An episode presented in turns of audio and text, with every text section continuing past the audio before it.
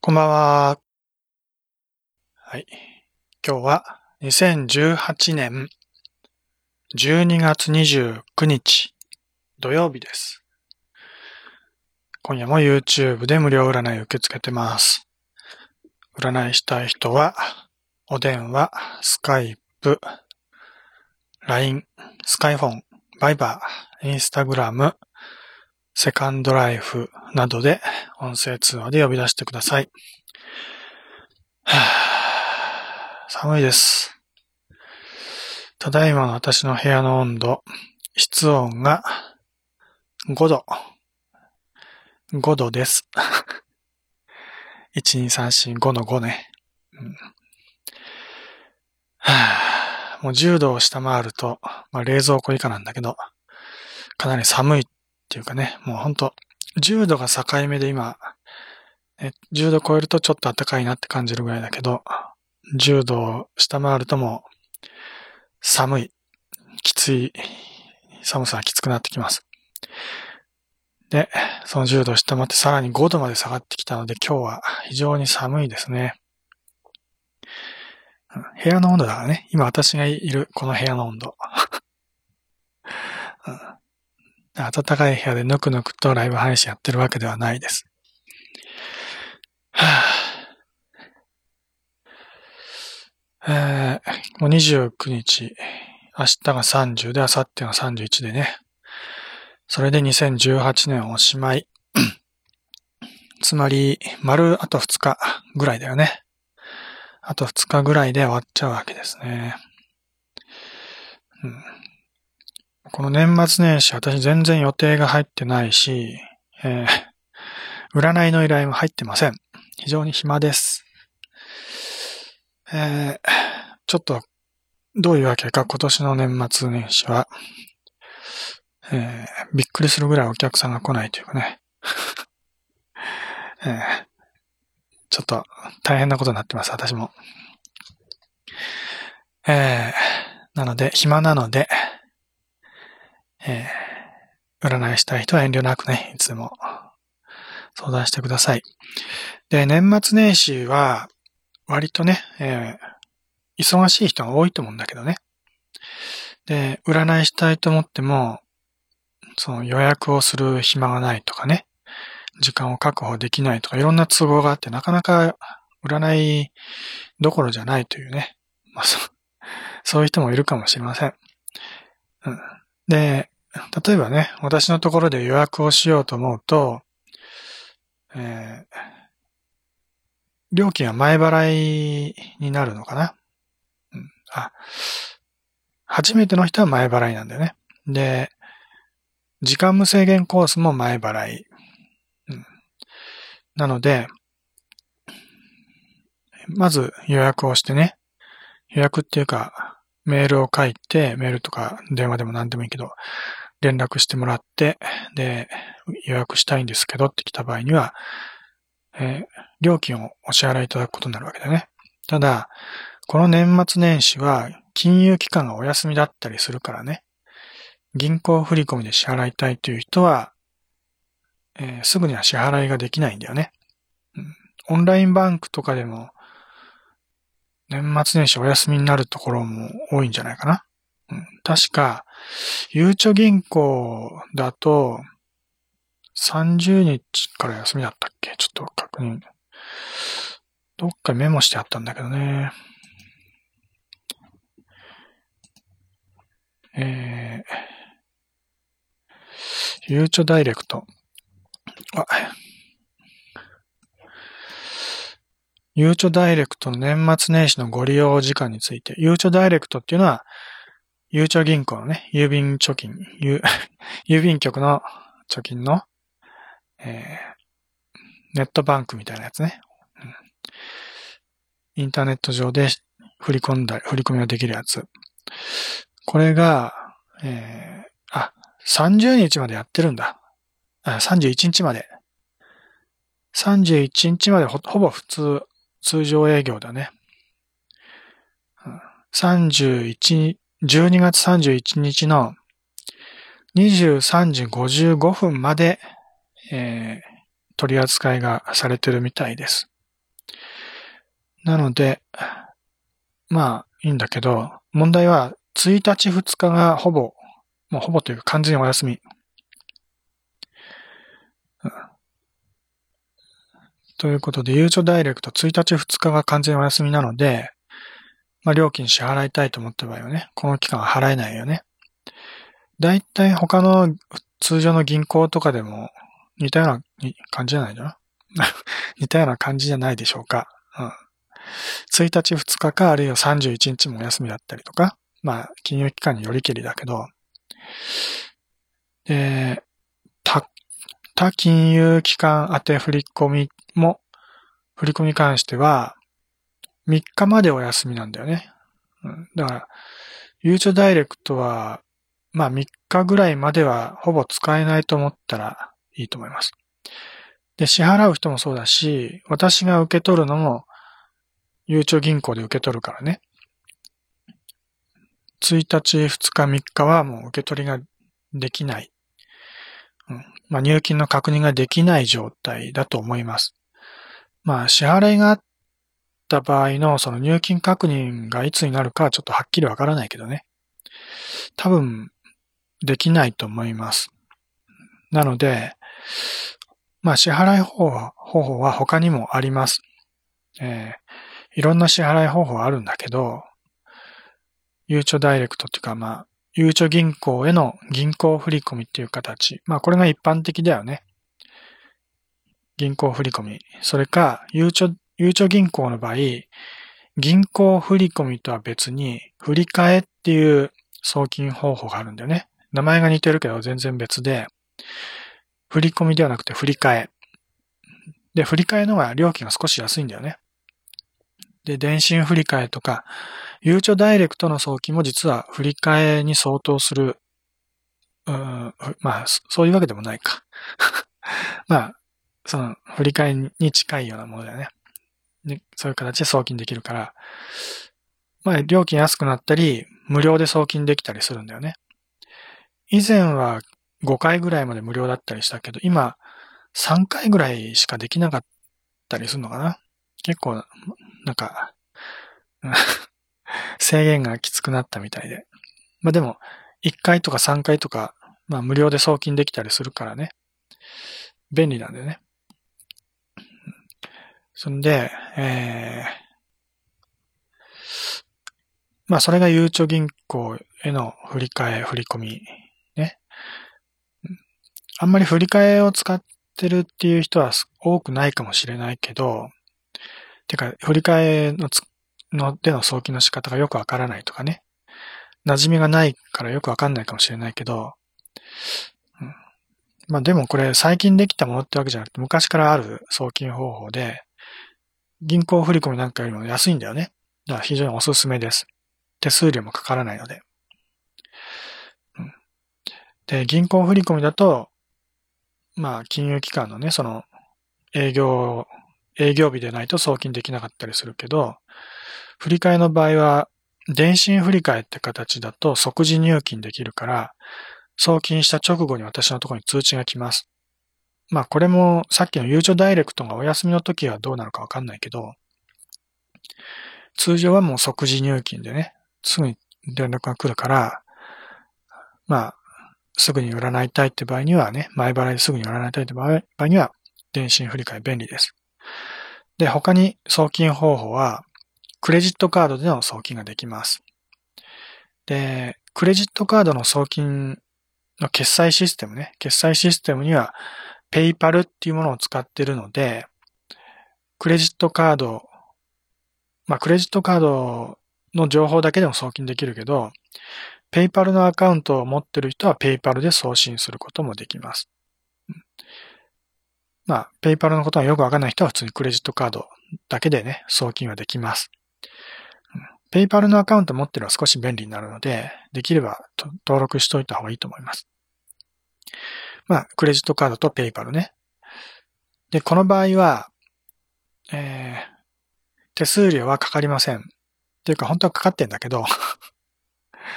手数料は私が支払うことになるので、まあ、受け取る側がね、うん、ちょっとペイパルの本当はその、何？利用規約みたいな、私実はよくわかってないんだけど、あの、クレジットカードとかだとね、本当は、その、支払い側、支払う側が手数料とかは払わないんだよね。まあ、その、受け取り側が手数料を請求しちゃいけないことになってるらしくてね。なので、ペイパルでの支払いの場合もそれに準じて、一応手数料は私が持ちます。ただこの手数料は結構高いんだよね。まあ、まあまあ、でもその辺は、えー、しょうがないということで えー、まあ、占いの相談する人からすれば手数料はかからないので、クレジットカードは便利です。しかも、入金は即時確認できるので、クレジットカードで支払った直後に私のところに通知が来ます。なので、先ほどの電信振り替えと全く同じだと思っていいと思います。だから、急いでる場合にはクレジットカードをおすすめ。手数料もかからないのね。うん、まあ、クレジットカードを使うデメリットは特にないとは思います。うん、ただ、クレジットカードを持てない人っていうのもいるのでね。ただ、そういう人でも、あの、デビットカードでの支払いはできると思います。クレジットカードじゃなくて、デビットカードっていうのがあって、デビットカードにはビサとかね、マスターとか JCB とかね、いろんな種類のクレジットカードとほぼ同じ機能を持ったデビットカードっていうのはあります。似たようなね、J デビットとかいうのがあってね、J デビットは使えないんだけど、普通のデビットカードならば、クレジットカードと同じように使えるので、それでも支払いはできると思います。で、クレジットカードは持てない人もいると思います。いろんな事情でね。ただ、クレジットカードがな持てなくても、デビットカードならほぼ誰でも持てます。私も持ってます。デビットカードは、えー、まあね、本当に誰でも持てます。学生でも誰でもね。なので、えー、クレジットカード持ってないという人でも、1枚とか2枚とか、まあ、デビットカード持ってると結構便利だとだと思うので、まあ、ね、興味のある人は作ってみてください。うん、完全にクレジットカードと同じように使えるわけじゃないんだけど、うん、もうほぼクレジットカード同様に使えたりするから、ね、すごく便利です。うん、あの、お店での支払いでもね、だいたいクレジットカードどこのお店でも今使えるからね、うん、クレジットカードを使えるし、ネットでの支払いでも番号さえあればね、すぐ支払いできるからね。もちろん私のところでもクレジットカードの代わりにデビットカードで支払うことも可能です。うん、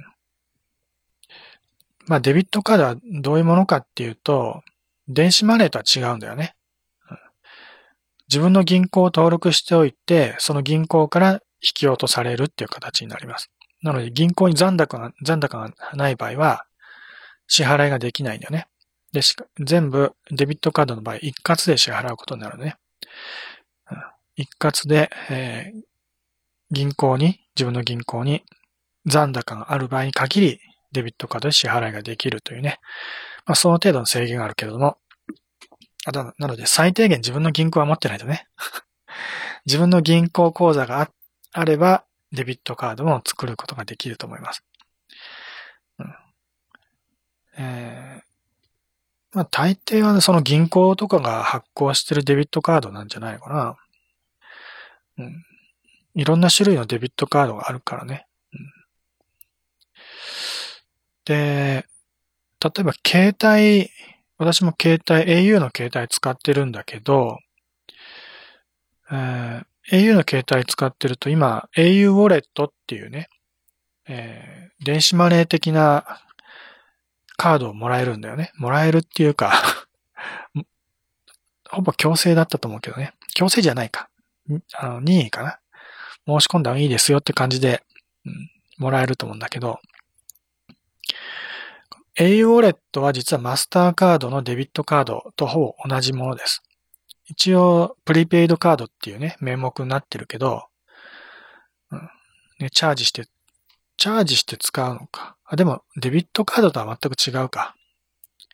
そうか、そうか。電子マネーだよね。チャージして使うデビット、あ、電子マネーか。うん。なので、au ウォレットでも多分支払いはできると思います。クレジットカードと同じように。マスターカードとしてね。うん、デビットカードとはちょっと違うけれど、au ウォレットもまたね、一つの選択肢になると思います。これは携帯持ってないとね、持てないと思うけどね、携帯、うん、まあ、携帯持っててクレジットカード持ってないっていう人もいるかもしれないので、うん、そういう人は、うん au ウォレットを使ってみてください。っていうか、逆かな。携帯持つためには普通クレジットカードが必要だったりするのかな、今ね。うん、そんで、えー、クレジットカードとペイパルで支払いできるでしょ？で、これは、まあいろいろね、それ使える人使えない人いるけどね。手数料もかからず、入金も即時入金で非常に便利です。で、おそらく年末年始もこれで支払いはできるんじゃないかな。特にお休みはないと思うので。年末年始支払いができないとか言ったら大変なことになるからね。うん、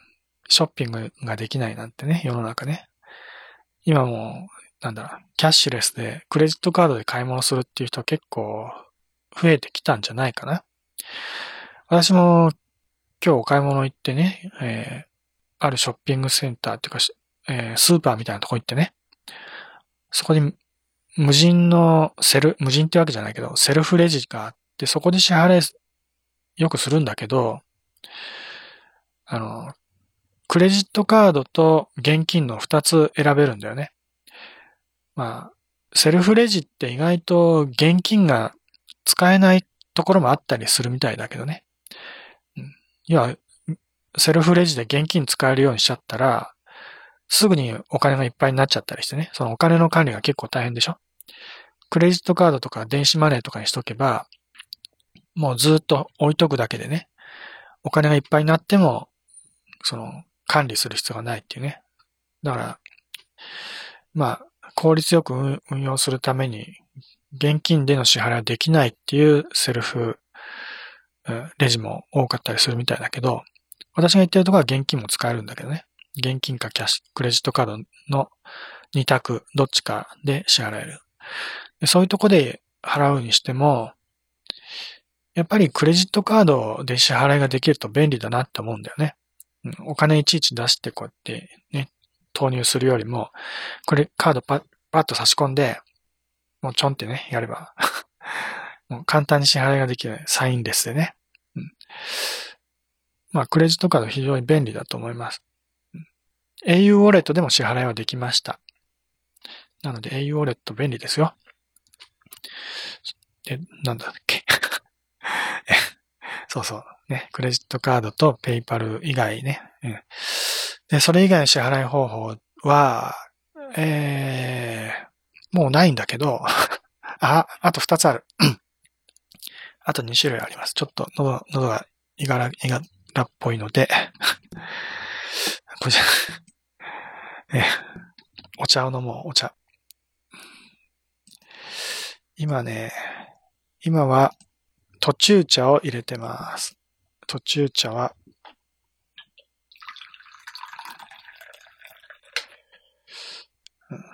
あんまりいいお茶、こう、値段の高いやつじゃない中国のお茶だからね。まあ、中国が原産なんだけどね、途中茶ってね。あ、でも、今まで飲んでた毒ダミ茶よりはまだマシかな。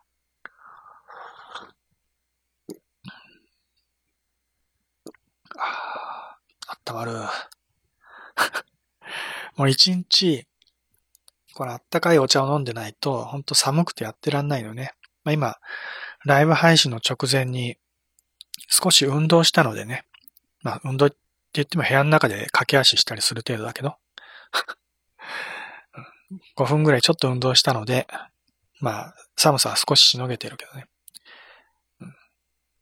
実はその寒さをしのぐのに一番効果的なのは運動なんだよね。ヒーターとかやっても、その一瞬は温まるけど、長続きしないんだよね。でも、運動するとかなり長い時間体はポカポカしてます。まあ、お茶とかはね、お腹の中から温めるだけだけど、お腹の中を温めるとね、血液にもあったかいね、熱が伝わって体全身が温まります。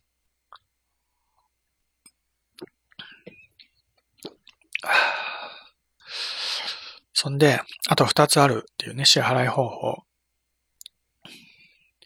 一つはビットコインです。まあ最近、まあ興味本位で えー、導入してみたんだけど、未だ未だビットコインでの支払いはありません。あんまり世間的には興味もないのかもし、持たれてないのかもしれないし、私が導入した時期が超大暴落の直後だったからね。あの、それまでいくらぐらいあったかな ?100 万ぐらいあったビット、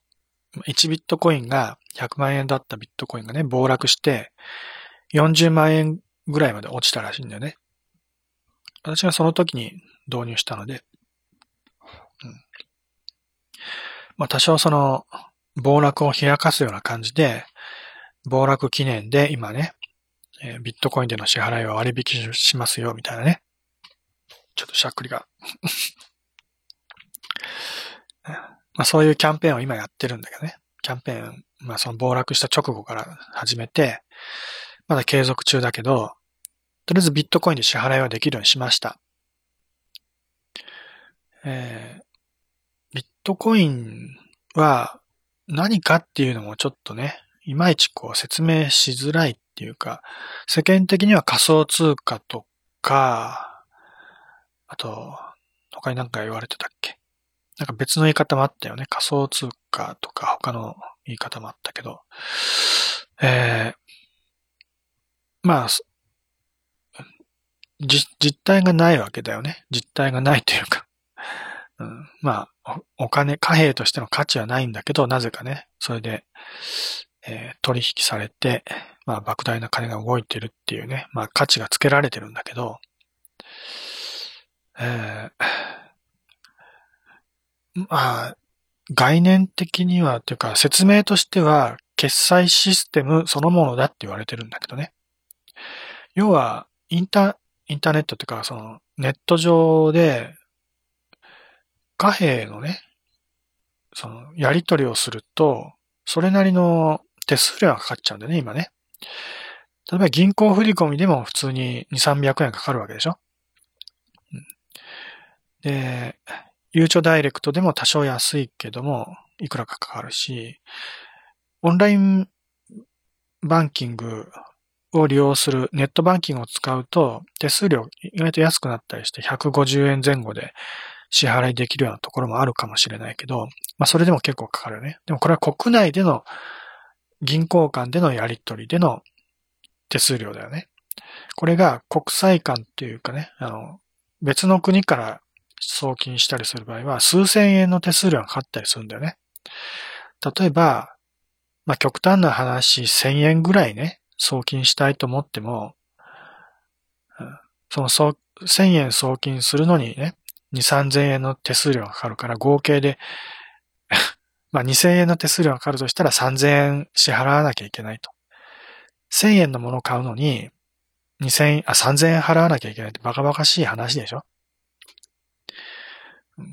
まあ特に最近はもうね、インターネットを通じて海外でも、海外の通販サイトから購入できるなんてね、そういうのは普通にできるようになってるけど、支払い方法がいろいろ問題なのね。銀行振込とかだと、やっぱり手数料めちゃめちゃかかると。うん、で、まあその、まあそそういう問題を解決するっていう、まあその、そういう目的かどうかは知らないけど、うん、ビットコインを使うと、まあ国とか関係なしね、どっからどこへ送ろうが、手数料は常に定で、まあ、その一定じゃなくて手数料も常に変動してるらしいんだけど、ビットコインが100万円から40万円に大暴落したような感じね。変動の幅は大きいみたいだけど、まあそれも相場がまた別にあってね、まあ結構変動はするみたいだけどね。一時数千円みたいなね、そういう手数料がかかる時もあったらしいけど、今はだいぶ落ち着いててね、100円とかそれ以下で支払いはできると思うけどね。だから今であればおそらく銀行振込とかで送金するよりもビットコインで送金した方が手数料かからずに済むだろうと。まあそういうものです。まあそのぐらいの認識でいればいいんじゃないかな。手数料の違いがあると、その程度のことです。場合によっては手数料安くなるし、もしかしたら高い時もあるかもしれないけど、今はとりあえず安いと。まあ、原理的には手数料はね、限りなくゼロに近い形で送金することはできるみたいですよ。うん。ね。えー、まあ、興味があったらこれも、ね、ちょっとやってみてくださいよ。うん、で、まあ今、ね、そういうやってみてくださいよっていう気持ちで、まあ、キャンペーンをね、やって、割引キャンペーンね。えー、10分の1で、えー、お支払いができます。つまり、えー、4000円の時間無制限コースをね、占いの依頼をしたと。です。まあ、時間無制限コースは前払いなので、4000円ね、通常は先に払ってもらうんだけど、ビットコインでお支払いいただく場合は10分の1になるので、400円です。もう言ってても私もね、何言ってんだって感じだけどね。ビットコインで支払う場合に限り、400円前払いしていただくことで、時間無制限で占うことができます。1時 ,1 時間であろうが2時間であろうが3時間であろうが、最長ね、まあ9時間ぐらいあったけど、ね、10時間やろうが、時間無制限コース、たったの400円で占いができます。ね、たったの400円でアポロが貸し切りになります。ちょっと私それは厳しいんだけど、でもまあキャンペーンということですね、やったのでえー、ビットコインで支払いしたい人は、まあ特別に割引しますと。当分やります、それで。と言ってるけども、実は、未だにビットコインで支払いますっていう人はいないんだけど、うん、まあ、それぐらい世の中では浸透していないというものだろうね。で、私も今回は、ね、そういうちょっと興味を持って始めてみたんだけど、別にそんなに難しいものでもなくてね。で、ビットコインを所有するだけだったら、ものすごく簡単なんだよね。いわゆるお財布的なものさえあれば、どっかにアカウントを開設するとかそういう必要はなくてね。すぐにビットコインを所有することはできます。ただ、自分の現金をね、直接そのお財布の中に入れることはできないので、お財布っていうのは、ネット上っていうかパソコンの中とかね、スマホにインストールするアプリのお財布なんだけど、お財布っていう言い方するとあれだけどね、まあ、その世界ではウォレットって呼ばれてるけどね、まあ、お財布なんだけど、え、まあ、そこにお金を入れるためには、まあ、人からもらったりとか、ね、えー、どっかで買ってこなきゃいけないよね、ビットコインをね。で、ビットコインは今、まあ、コンビニに買えるとかそういう話も聞いたことあるけど、セブンイレブンで普通に買えるとは思いません。よくわかんないけど。うん。買えるところもあるのかな。でコンビニはあんま馴染みないけど、まあ、都会の方に行けば、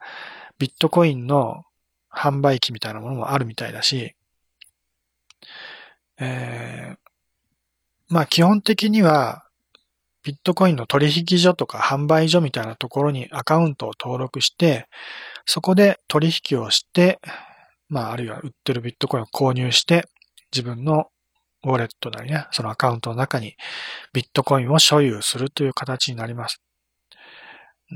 なので、そういう考え方でいくと、まあ、銀行に口座を、銀行口座を一つ開いてね。で、その銀行とやりとりで、銀行のところに自分の現金を持っていって、で、ビットコインと交換してもらうと。そういう考え方でいいと思います。大して難しいことじゃないです。まあ、取引所はネット上にあるので、えー、お金を直接ね、店舗に持っていくわけじゃないんだけど、えー、銀行口座とかをね、その取引所に登録して、自分の銀行口座からお金を支払って、ビットコインを買うと。ただそれだけのことです。で、その買ったビットコインを私のウォレットっていうかね、私のあ ウォレットでいいんだけどね、私のお財布に送金していただくと。うん、そういう形で支払いが可能です。非常に簡単です。決済システムみたいなものも作ればできるんだけど、まだそこまで私は便利なものは導入してません。もう、ウォレットのね、お財布の番号を、もう銀行口座みたいな番号をね、掲載してあるので、まあ、それに直接送金してもらうということになります。で、その送金するときには多少手数料がかかりますっていう感じだけどね。えー、ビットコインでの支払いが一つ。で、あと、さっきまあ、二つって言ったけど、もう一つね、仮想通貨。ビットコインに似た仮想通貨という意味では、セカンドライフの中の仮想通貨でも支払いは可能です。セカンドライフの中のビットコインじゃない、仮想通貨は、リンデンドルという仮想通貨です。えー、まあ、だいたいまあ、えー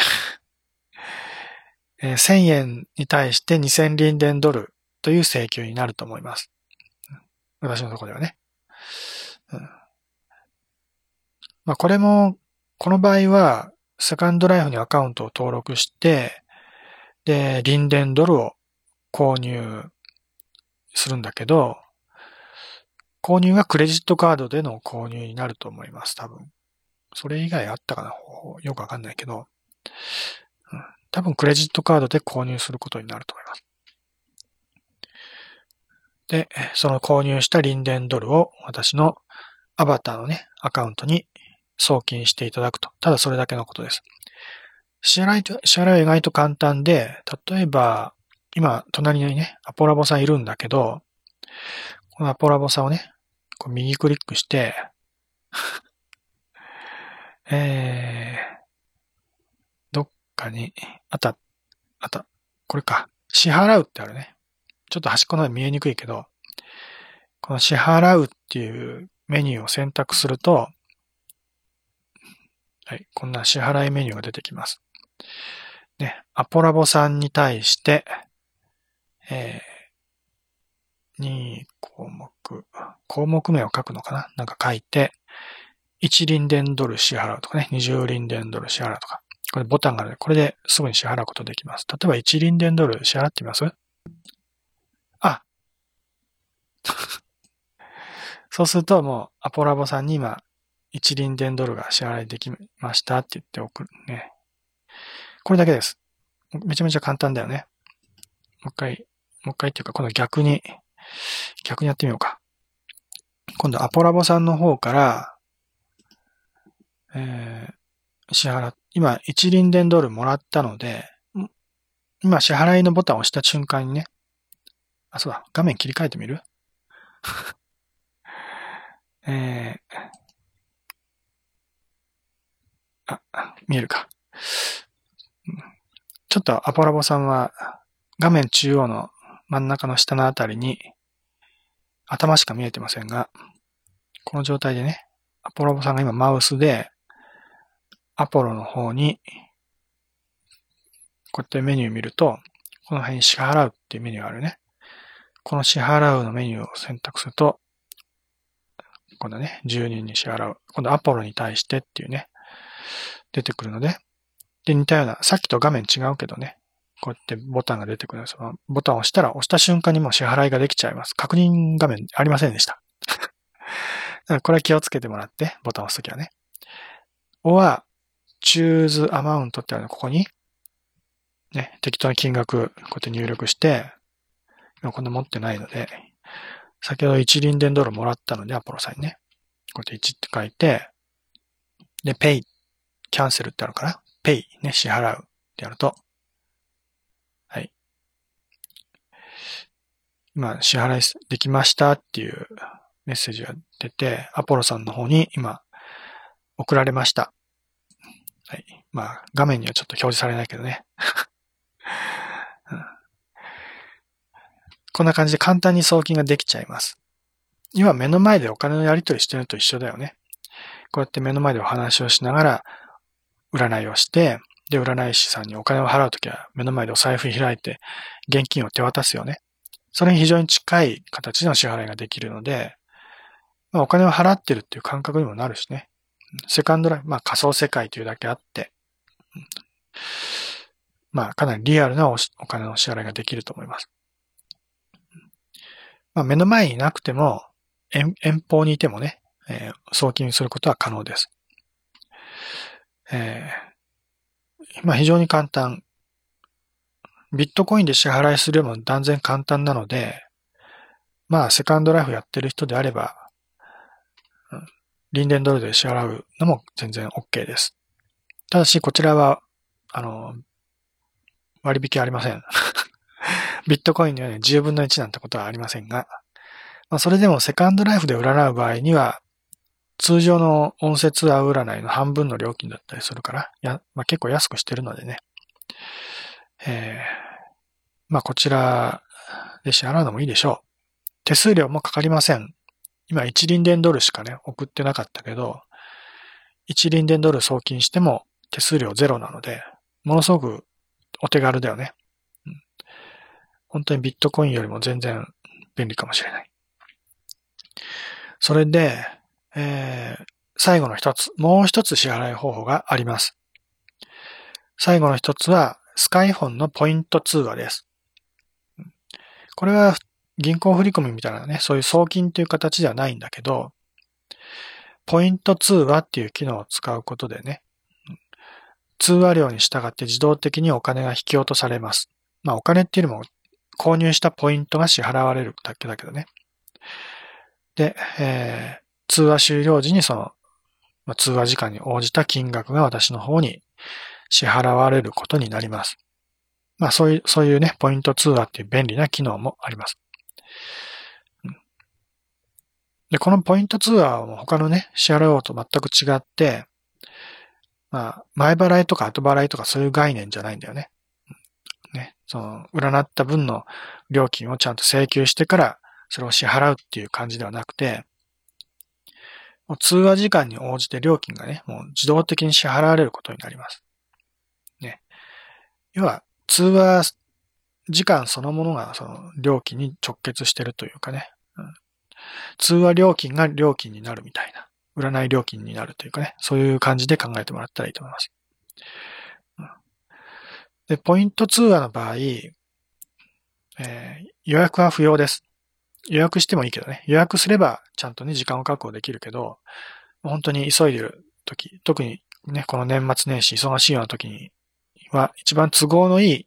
支払い方法だと思うけどね。もういちいち銀行振込とかね、ビットコインの支払いとか、そういう手間がなく、ね、もう占いたいと思った時にポイント2は電話かけて、で、占いが終了したら自動的に支払いが完了してるという感じになるのでね。だから本当に忙しい時はいつでも、てか一番ね、便利な、えー、占い方法ということになると思います。だからこのスカイフォン、あ、ポイント通話はスカイフォンっていうアプリ限定なので、スマートフォンを持ってて、スマートフォンにスカイフォンインストールしている人だけしか使えません。まあ、ただ、最近のスマートフォンならね、スカイフォンは誰でもインストールはできるので、インストール自体は無料だからね。インストールしてもらって、で、えー、アカウント登録とかすらも必要ないです。スカイフォンのすごいところは、もうインストールするだけですぐ電話ができちゃうんでね。アカウント登録とか一切必要ないです。LINE とかね、えー、やろうと思うと、アカウント登録とか結構めんどくさかったりするでしょ？だけど、スカイフォンはそういうのは一切ないです。もうインストールした直後にもね、えー、電話番号入力すればすぐに相手に通話することができます。で、無料通話の場合はね、ポイント通話とかじゃなくて無料通話もできるんだけど、てか、基本的には無料通話をするためのアプリなんだよね。で無料通話の場合は全然お金もちろんかからないし、一切登録も必要ないけど、ポイント通話するときだけはポイントをあらかじめね、事前に購入しておかないと、当然ポイント通話はできません。ポイントゼロの状態ではね、お金支払えないからね。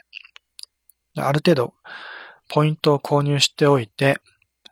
で、その状態でポイント通話の番号にかけてもらうということになります。私のスカイフォン番番号は2つあって、無料で通話できる方の番号が1つと、お金がかかるポイント通話の方の番号があります。なので、この2つの番号があって、まあ、間違えないようにしてもらいたいんだけどね。まあ、見た目はもう全然違うのはすぐわかるんだけど、えー、まあ、よくわかんなかったら、とりあえず無料のね、番号にかけてください。お問い合わせするのは全然もう OK、無料なので。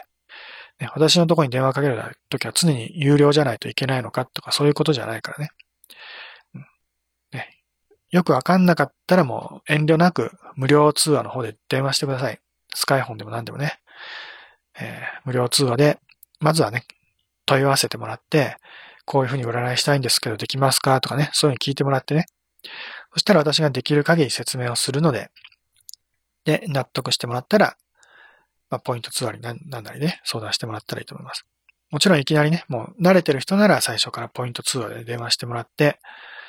もう本当に予約は一切必要ないので、ね、電話していきなり占いすることもできます。ただ私がオンラインの時に限る限るけどね。今この時間帯、YouTube の無料占いの受付をしている時間帯も、スカイフォンで電話はできるんだけど、この YouTube の無料占いの時間帯は、当然スカイフォンの無料通話の、えー、電話番号にかけてもらうことになります。ね。まあ、ポイント通話にかけてもらってもいいけど、ね、チップのつもりで えー、まあ基本的に無料の方で問題ないです。無料でかけてもらって、無料占いをするというね、形。で、まあ少しでもね、お金を払いたいっていう人は、まあポイントツアーでかけてもらうのはもう構いません。両方受け付けてるので。で、ポイントツアーがいくらかかるかっていうと、これも実は格安なんです。えー、1分で20円っていう料金でやってます。つまり、通常ね、えー、普通の音声通話占いだと、私のところでやってるのは、30分で2000円っていう料金です。なので、ポイント通話の場合は、同じ30分で換算すると、1分で20円だからその30倍で、えー、2、3が6、600円。ね。つまり30分で600円です。通常の音声通話占いが30分で2000円のところを、えー、ポイント通話なら600円でできます。これもまあ始めたばっかりなので、ね、今ちょっと安安い料金でやってるだけなんだけどね、将来的には高くなる可能性もあるけど、とりあえず今はもうギリギリのね、安い料金でやってます。まあさっきのね、えー、ビットコインの10分の1よりは高いけど、ビットコインだったら、同じ音声通話占いで、えー、2000円のやつはね、10分の1なので、200円です。30分で200円で占いできます。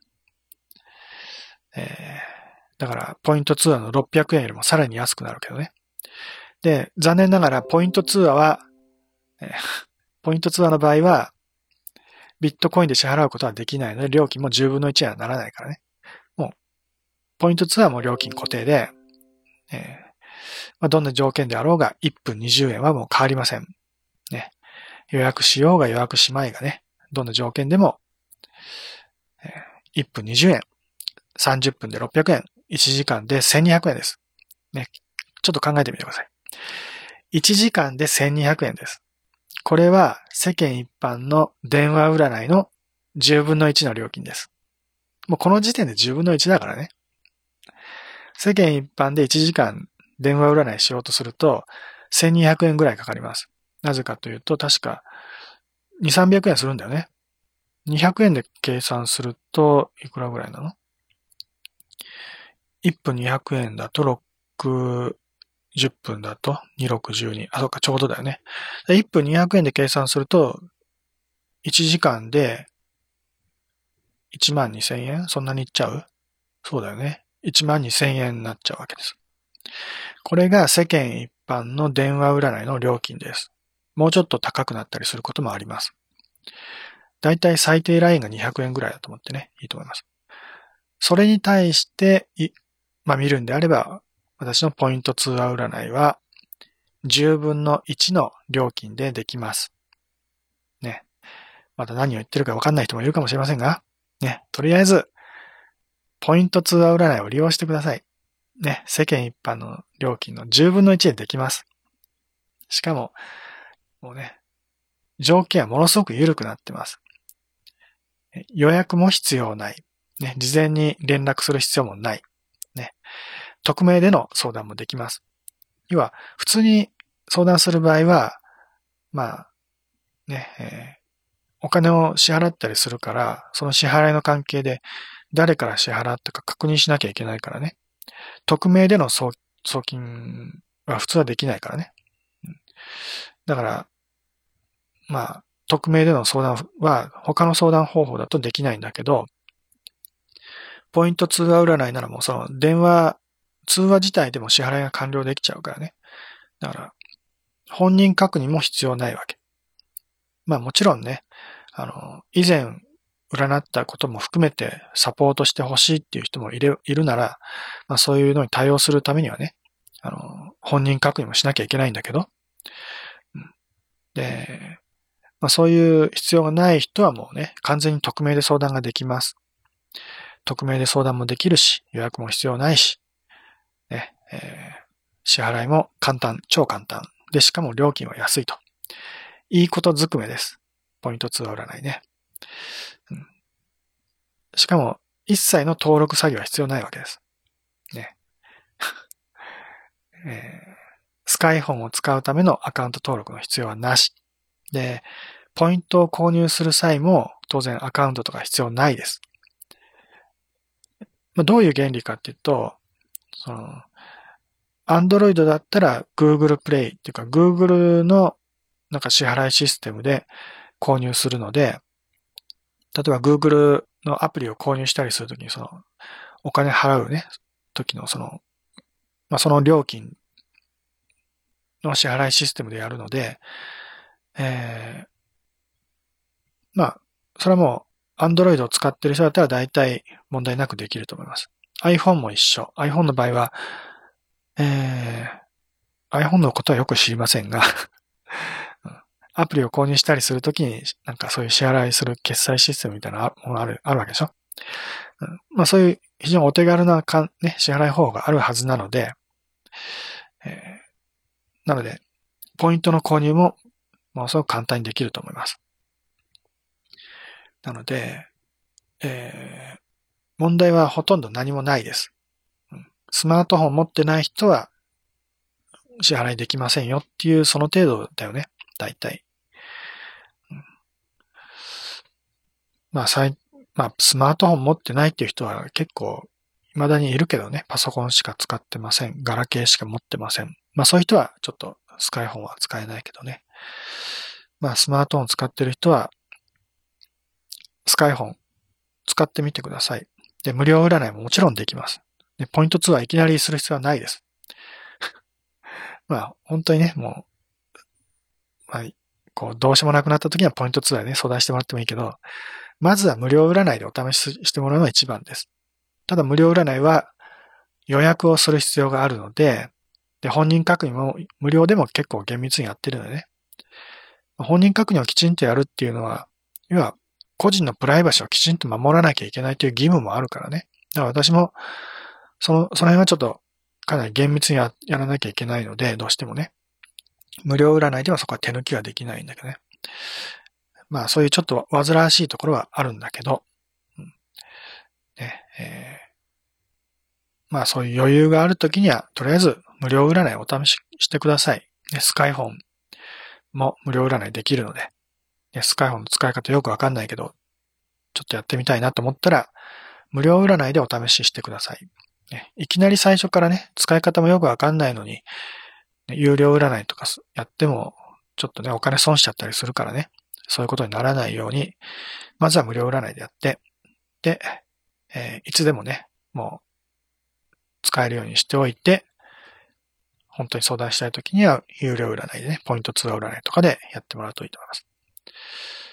ポイントツアーで相談するデメリットはもう、まずないよね。特にないので。料金安いしね。ただ、私こんだけ思いっきりプッシュはしてるけど、本当の本音を言うと、ポイントツアー占いではあんまり嬉しくないんだよね。なぜかっていうと、まあ、私自身が料金を安くしちゃってるっていうのもあるけど、実は、私がその収入として得られるのは、ポイントツアーで支払っていただいた分のさらに50%しか私のところに入ってきません。これがまあ、スカイフォンというアプリのね、その、ま、アプリを使うことによるデメリットにはなるんだけどね。これはまあ私の方のデメリットだけど、あの、要は50%しか私のところにね、収入として入ってこないっていうのはちょっとね、厳しいんだよね。半分が取られ、半分はもうスカイフォンの運営の人たちに回されるっていうことだよね。スカイフォンの会社に取られちゃうので、まあ、そこがちょっとね、ネックではあるけども、それはもう相談する人には関係ないので、相談する人にとってはもう料金が安いというね、ただそれだけのことです。で、私の方がちょっとそれでは回らないっていうことになってきたら、ちょっと料金ね、スカイフォン、いずれ、まあ、ね、値上げしていくことになるかもしれないけど、もしかしたら世間一般と同じね、えー、1分200円なんていうね、高額になってしまうこともあるかもしれないけど、とりあえず今はまだ1分20円なので えー、今のうちに利用してみてください。非常にお得な支払い方法が2つあるんだよね。ポイント通話占いと、あとビットコインでの支払いね。まあ、今この両方同時にやってるので、ぜひ利用してください。ね、どっちでもいいです。ポイント通話占いとビットコインの支払い、両方同時にはできないけどね。で、まあ一つね、ちょっと、まだ書いてないけど、まあいずれね、ちょっと説明を付け加える予定だけど、ポイント通話占いは、あの、事前にポイントを購入してからね、あの、占うことになるんだけどね。例えばもう最初から1時間ぐらいお笑いするつもりで、1200円分のビあの、ポイントを購入したと。で、1時間話したんだけど、もう、時間でちょっと足りなくてね、ちょっと話足りなかったと。もうちょっとお話ししたいと。そういう場合には後からね、まあ多分、その1200円分を使い切った時点で一旦通話は切れると思うけど、その切れた後でもう一回ね、ポイントをチャージして、それからかけ直してね、続きを占うってことはできると思います。で、まあただそういうことやってると、まあ、ね、いずれそのポイントが余っちゃったりするわけだよね。何百円分かね。それちょっともったいないなと。うん、だそういう感じにするよりは、まああらかじめね、ポイントではこれぐらいしか使わないって決めておいて、で、それを使い切ったらもうその時点通話は終了してもらってね。で、占いもここまででいいですよっていう感じでやって、で、その続きは、えー、アフターフォローとしてね、相談してもらえればいいと思います。アフターフォローも受け付けてます。で、アフターフォローの場合は、質問一つにつき500円っていう料金でやってるので、まあ、ポイント通話に比べるとね、ちょっと割高になる可能性もあるけど、ただ、時間ではなくて質問一つにつき500円っていう料金なので、まあ後からね、その質問するっていう場合には、まあ、都合がいい方法だと思います。なので、まずはね、えー、まあ、少し少なめのポイントでね、チャージしておいて、占いをしてもらうと。で、最後に、まあ、ポイント使い切った後でね、ちょっと物足りないなって時には、追加でね、アフターフォローをお願いするとか、あるいは1枚占い。1枚占いも1枚500円です。1枚占いで追加の占いをしてもらうとか。あるいはそれ以外のね、通常の30分2000円という料金のコースで続きをやるとかね。なので、組み合わせてやってもいいわけです。とりあえずメインはポイントツアーでしっかり占ってもらってね。その後の続き、あとね、30分ぐらいとか1時間ぐらいの続きをやりたいって場合には、えー、まあ、30分1時間ってちょっとね、料金高くなっちゃうけど、えー、まあ、通常の料金でやってもらうと。そういうのもいいと思います。で、ついでにやるんだったら、その通常の料金でやる部分はもうビットコインで支払うと。そうすればまあ、1時間話しても、1時間だとね、音声通話だと4000円だからね。ビットコインなら400円だよね。1時間で400円なら、ポイント通話よりも安くなるからね。そういうまあ節約の仕方もあるので、賢い料金の支払い方もあるので、まあ、そういう工夫をしてみてください。ね。私の方からそういうこと言ってもあれだけどね、私はもうできるだけお金を払ってもらった方が嬉しいんだけど、で、まあ、できるだけお金を払いたくないというか、まあ、お金を払えない人もいるからね。そういう人をできるだけサポートしていきたいので、私も、あんまりこう、高額な料金はできるだけ請求しないようにっていう形ね。そういう、安く支払うこともできますよっていう方法も用意してるわけです。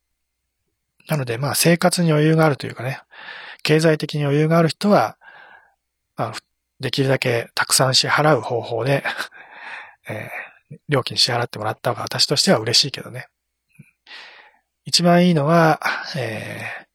通常の料金、ね、時間制のコースで、30分2000円っていうコースで、2時間とか3時間とかお話ししてもらえれば、例えば2時間通常のコースで占いをすると、8000円になります。1時間で4000円だからね。30分で2000円、1時間で4000円。2時間で8000円。で、8000円プラス、チップは上限が8000円なので、合計1万6000円になります。最大限に支払う場合ね。最低の請求が8000円で、えー、最大限に支払う場合は1万6000円です。まあでも2時間占って1万6000円だったら安いけどね、世間の相場に比べたらね。まあそれでも私のところで、え、支払う一番高額な支払い方法は今みたいな感じね。2時間で、え、1万6000円ぐらいが一番高額な料金になるので、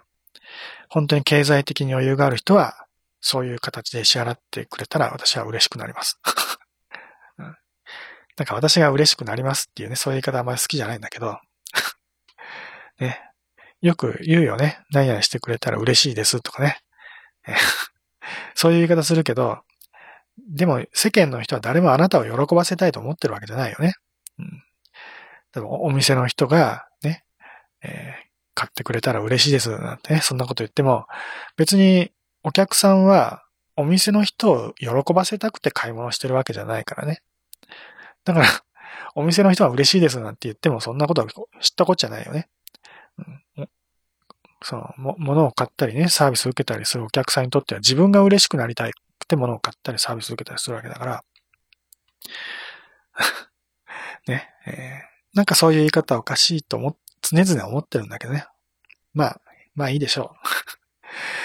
まあいずれそういう言い回しも、うん、問題になってくるかもしれないけどね。はい。ということで、えー、ちょっと1時間みっちりお話ししちゃいましたが、うん、支払い方法、